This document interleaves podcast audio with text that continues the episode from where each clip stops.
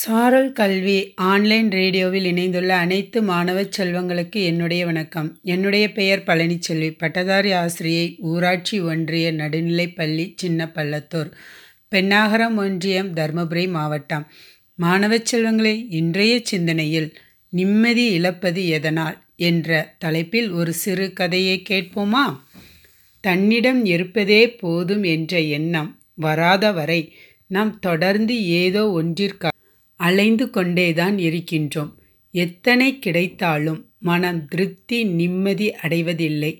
நம்மிடம் இருப்பதை வைத்து சரியான முறையில் பயன்படுத்த தவறும்போது நிம்மதியை இழக்கக்கூடிய சூழல் ஏற்படுகிறது. இருப்பதை கொண்டு நிம்மதி காணும் உள்ளம் இல்லையெனில் கோடி கோடியாக கொட்டினாலும் போதாது.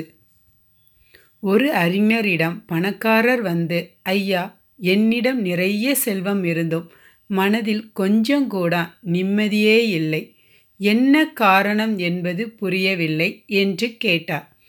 அதற்கு அந்த அறிஞர் பதில் சொல்லவில்லை.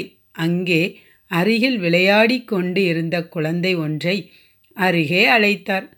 அதன் கையில் ஒரு மாம்பழத்தை கொடுத்தார். குழந்தை அதை தன்னுடைய ஒரு கையால் வாங்கி கொண்டது. அடுத்து ஒரு பழத்தை கொடுத்தார். அதையும் இன்னொரு கையால் வாங்கி கொண்டது. மீண்டும் ஒரு பழத்தை கொடுத்தார். தன்னுடைய ஒரு கையால் இரு பழங்களையும் மார்போடு அணைத்து கொண்டு மூன்றாவது பழத்தையும் பெற முயற்சித்தது. ஆனால் ஒரு பழம் நழுவி கீழே விழுந்தது.